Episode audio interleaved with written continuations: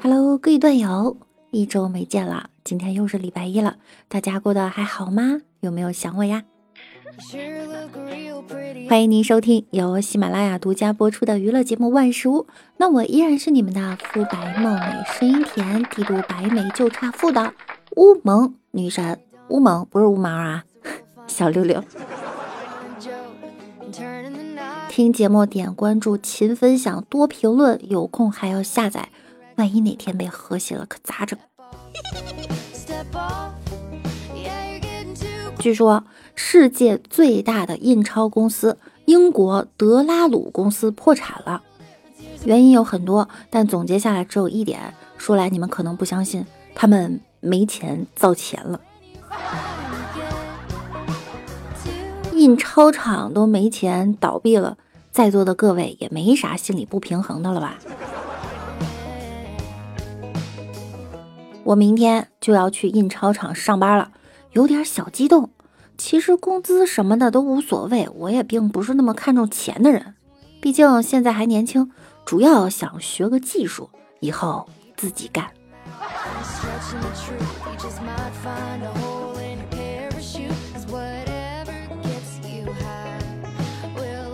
十二月二十号，湖北襄阳一名母亲投资了十万块。让上小学三年级的九岁儿子尝试炒股，一年来亏了七万多元。妈妈就说了，想让儿子对财经知识了解一些，培养课本以外的兴趣点。今年行情不好，心疼但不后悔。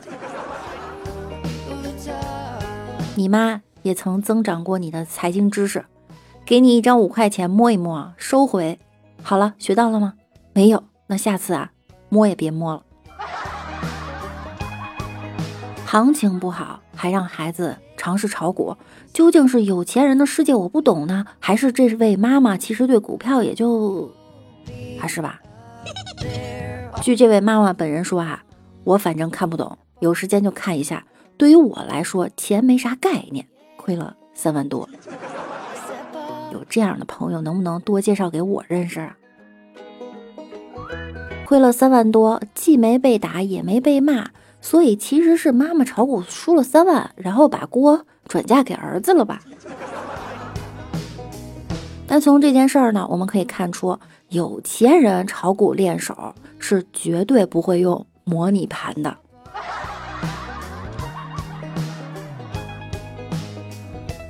书上说，每工作学习一小时，就应该让眼睛休息三分钟，遥望远方，看看绿色的东西。于是我走上天台，打开了股票软件。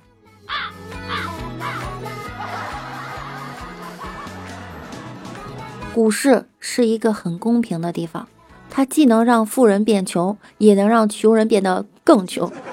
它也会给予了一个富人、穷人都可以平等跳楼的机会。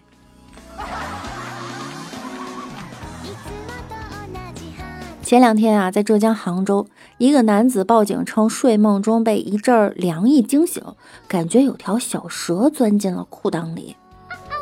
消防员赶到小小伙家中，小伙室友说：“他说被窝里有条蛇，我们也不敢动它，怕蛇咬人。”此时，小伙正躺在床上一动不动，脸色惨白，近乎崩溃，说：“求求你们，快帮我处理一下，蛇已经在裤裆里了。”然而，消防员小心翼翼地掀开被子，怎么都没有看见蛇的踪影。最后，该男子松了一口气，从床上爬起来说：“可能是自己做了噩梦。”如果我是消防员，我势必是要骂人的。所以，你让我们大半夜的全体出动，就是为了掀你的被子，看你裤裆里实际上根本不存在的蛇。没看到蛇，看到啥了？蛇没看到，这看看腿也不错哈。做梦而已，要不要搞得这么生动？还动了，动了，动了？难道你肚子里有宝宝在踢你吗？消防员也太难了，大半夜的接到这种沙雕电话，不如我们就把年度沙雕新闻颁给他算了。据说梦见蛇咬自己是要交好运。生活呀会变得丰裕。曾经我做梦梦到自己和朋友被绑架了，正在商量如何逃跑的时候，闹钟把我叫醒了，起床准备上班。突然想到自己就这样逃跑了，太不仗义了呀！于是我又回到了床上。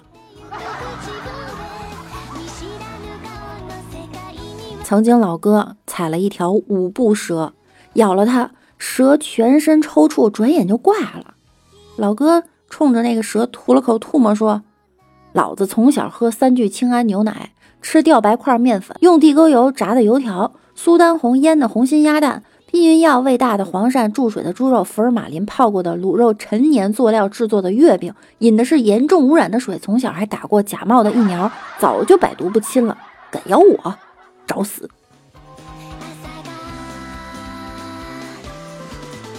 在上期评论中啊，青雨令说，一只毒蛇和一只蟒蛇在讨论谁的捕猎方式最高效。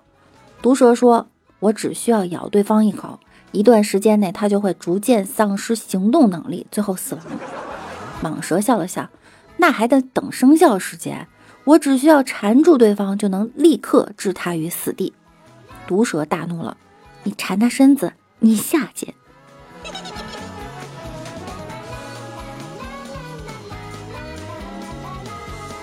近日，广东揭阳交警市区二大队接到举报称，一舞蹈室的八名女子。占用机动车道跳舞，并拍摄视频。视频短短一分钟，就有三辆车被迫压双黄线变道逆行。目前，交警部门已经约谈包括舞蹈室负责人在的九人，并对他们进行了批评教育。有八位女子叫没脑子，他们穿着紧身的小裤子，并且只喜欢跳舞子。舞子。某天，他们决定出去闯荡世界，无论发生什么都无法阻止他们跳舞。八人在机动车道上相约，他们肩并肩跳着梦中注定的舞步，一切就在此刻不巧的发生了。他们被警察带走了。机动车道算什么？不如去东北穿个小红棉袄、绿裤子，那跳出来的舞才叫火辣。在东北的某条机动车道上，一司机急忙打方向盘，结果遇到道路结冰，轮胎打滑，于是这成为了另一个故事。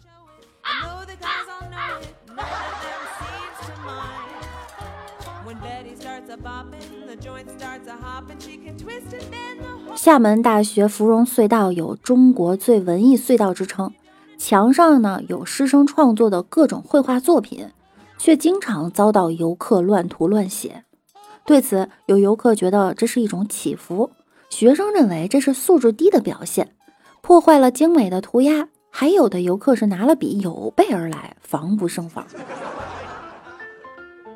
学生们觉得不行，游客们觉得行，不但行，还挺好。有游客说啊，因为我特别向往我姑娘来考这个大学，所以我就在墙上写字儿。还有游客说，我觉得是反映他们的一种思想，我个人觉得还是挺好的。人类的这些迷惑行为啊，墙上写个字儿就是祈福，往龟背上扔个硬币就能发财。游客们是不是对涂鸦墙有什么误解呢？你在涂鸦墙上向谁祈福呢？向墙吗？这面墙是人家的艺术作品，真不是用来反映你们思想的呀。真的想祈福的话，建议你们去厦大旁边有一个南普陀寺哈。那些在涂鸦墙上写写画画祈福进厦大的人，以你们这样的素质啊，进厦大可能还确实有点难。我们来看一下上期节目中好朋友们的留言哈。陈固老鬼说：“哎，终于知道什么叫岁月不饶人了。”姐妹相亲，同一个媒婆。上一年还问你喜欢什么样的男生啊？我去找。今年问他的话就变了。你觉得还有什么样的男生会喜欢你？我去求。姑念说：“这算什么？我挂在阳台上的裤衩被我邻居拿错，回去穿了一天再给我呢。”（括号就因为是同款。）你邻居洗了吗？就还给你了。小默默说，幼儿园里一个小女孩正在背古诗，只听她念叨：“锄禾日当午，地雷埋下土。”六六走过去，炸成二百五。你放学别走，你等着我啊。终是庄周梦了蝶说：“后宫佳丽没有，就独宠你一人。”我好开心。乔雪薇说：“和闺蜜逛街买了几斤栗子，后来坐公交车就拿出来吃，吃完盒拿着，闺蜜指了指附近有个桶，我们就放开了吃，盒啊一律扔在那个桶里。有个老头一直用异样的眼光看我俩，我想我俩也站着呀，没座位让给他坐呀。”结果过了几站，老头提着那个桶下车了。老爷爷还得想呢，你们想对我的桶干嘛？独宠六六的柚子说：“闺蜜是个学霸，而我是个学渣。高二专业考试，我和闺蜜分到了前后桌，我很开心。临近交卷，我的卷子一片空白，而闺蜜写的密密麻麻。”过了一会儿，闺蜜悄悄地扔给了我一张纸条，我内心无比喜悦，各种害怕，小心翼翼地打开了那张褶皱的纸条，上面写着：“考完试别走，陪我买点饭，我饿了。”中华好闺蜜，二五零闺蜜，五二零异地永固。嗖嗖说：“六六同学咋不长记性呢？靠墙站好，罚站。”你个小浣熊，小浣熊是吧？我又说错了吗？我说成小浣熊了吗？我怎么不记得？